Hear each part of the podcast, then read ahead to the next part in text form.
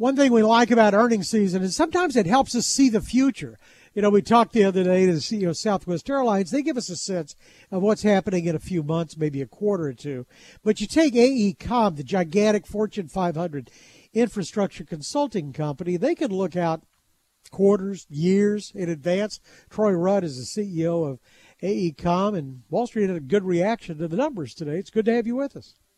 Thank you for having me, and it is nice to uh, have a nice reaction to our numbers. You know, the interesting thing, though, I'll, I'll tell you something interesting. When the numbers came out, I looked at the futures, and your stock was pointing lower.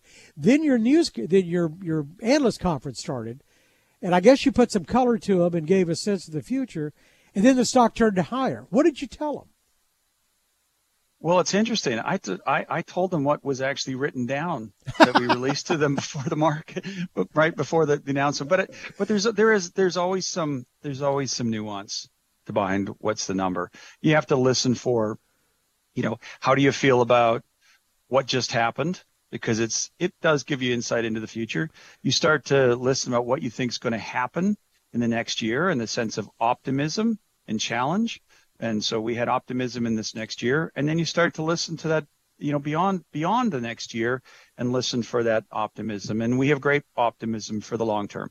So, so I, I think that I think that that that that that momentum or enthusiasm that we feel in our business it does carry over, and um, and the analysts feel it, and then they they start to share that information, obviously at a much to a much broader investor base. I, I always enjoy talking to you guys because, among other things, you are a true multinational company. You're in a you know, operating 150 countries and all over the world and doing all sorts of projects. Um, you know, economics and engineering and lots of transportation and planning and consulting. It can't all be hot at the same time. What, where's the biggest where's the biggest driver right now? Well, I'll tell you what. I'll break it down a couple of different ways. First of all, uh, there are some there are some long-term trends that really provide a tailwind for our business. And the first is, you know, for a number of years there has been a, a building interest and need to invest in infrastructure, and that funding has been becoming available that funding doesn't just isn't just something that you spend and fill in a pothole pothole in a road on Thursday. These are the types of projects that typically will be um, cons- designed and constructed over five or 10 years. And so they're longer term projects. So, first of all, that's been happening here in the United States, but it's also been happening in a lot of other places. There's a long term investment in infrastructure in the UK, a long term investment in infrastructure for us in um, Hong Kong. We're seeing it in Southeast Asia. We're seeing it in Australia. And so there is a lot of long-term investment and dollars that have been put into these programs, which will benefit it for a long time. The other then the other trends is there um, are some fairly significant changes about how people are making long-term investments in energy. And so I, I, sort of think about it this way: is you know today energy independence is dictated by what's in the ground. Well, as people have the ability now with different sources of energy, they have the ability to invest in it and effectively take energy independence into their own hands. And so you can think about that. I could invest in nuclear. And there are different technologies that are much better today than they were decades ago. I could invest in solar. I could invest in wind. And so you look at someone who can now dictate through investment their own energy independence. And so that's also a trend. Again, you've got countries, you've got industries, private companies making these investments, and they're changing their their trajectory of energy independence, and that will happen. That's that's that's not just a decade. Yeah. Frankly, those types of investments, you know, they're, they're transformative, and they take 10, 20, 30 years. That's another trend. And then there's another shorter term trend is which, you know, there's just been a, a desire to change the way that supply chains work, to put different parts of your supply chains in different places in the world that's an investment in infrastructure. That's a one, two, three, four year investment. We benefit from that. So for us, there's sort of these three broader trends across the world. And to your point, David, you know, it's not hot everywhere, but for us right now, it's hot most of the places. Yeah, most, and it seems like you're in the right places too. You know, it's interesting you mentioned energy because that's the roots of your company. When you go back, mm-hmm. you you came out of Ashland Ashland Oil, right? Ashland Oil. We were a spinoff of Ashland Oil a long and time ago. then grew by acquisition, brought on all of these other, you know, water purification systems and, and all sorts of, you know, what have turned out to be all the right areas that everybody wants to be in right now. So, are you positioned going forward the way you want to be? Are you are you, are you still looking for acquisitions?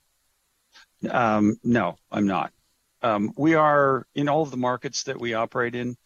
We're in the number one, number two, or number three position. And so we have the core capabilities that we that we have and they that that we need. We don't need to grow through acquisition to become better. We can grow organically. There are some investments that we've made to, to um, grow some capabilities in our business. One of those is program management. And so program management, really think of it as a large program. The customer needs someone to sit along beside them and make sure that it, that that whole program is actually delivered on. Um, and so we've built a business that's that's growing very rapidly within AECOM. Um, and uh, we're going to double that business in three years. This past year, we grew it at 33%. So we've, we're building that capability. The next thing we're investing in is, is actually transforming the way that our work is done for people, and that's what we call our digital investment. So, you know, think about it this way: is we're creating tools that make the work, improve the quality, make the work faster, get it to our clients faster, and then the other thing we do is we create yeah. more time, more time for our people who are super creative to spend that time to do more creative things for their clients. And so that's that's what we're focused on, and we don't need, you know, again, we don't need acquisitions to do that.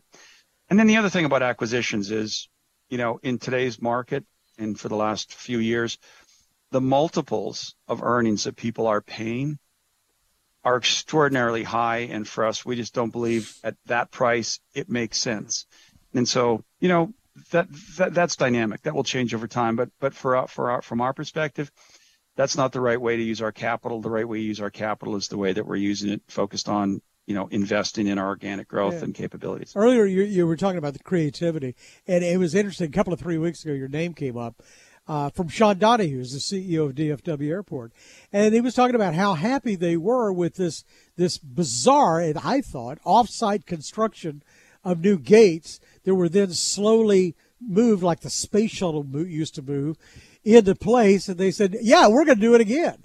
And that was yeah. your project. Had yeah. that, what was the pattern for that? Had that been done before? You know what? I have to tell you honestly, you're asking the wrong person. I do. So, so first of all, at DFW, we've had a relationship and been out there working for decades.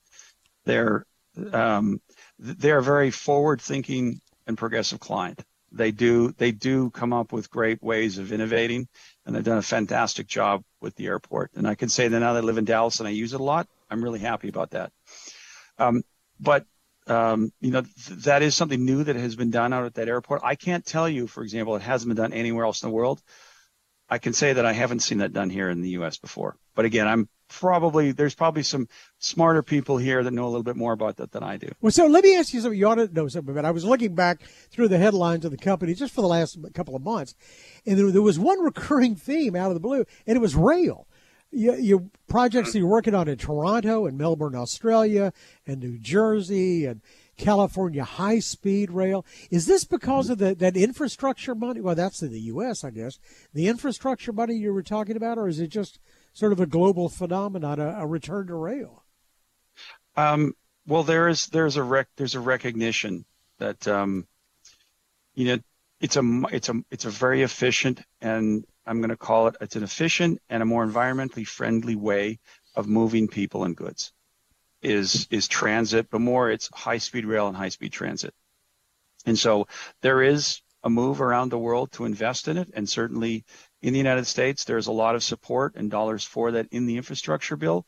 But again, it just it comes back to the des, the desire and the need to be much more efficient at moving people and um, and, and goods in you know just sort of throughout our throughout the supply chain and, and amongst and around our big cities. So, one, one last thing I got to ask you is I, I, just just came back from vacation. I was really struck uh, once again pleasantly by the strength of the U.S. dollar.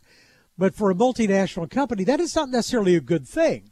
That makes your goods and services a lot more expensive to all of your foreign, you know, uh, companies that you're doing business with.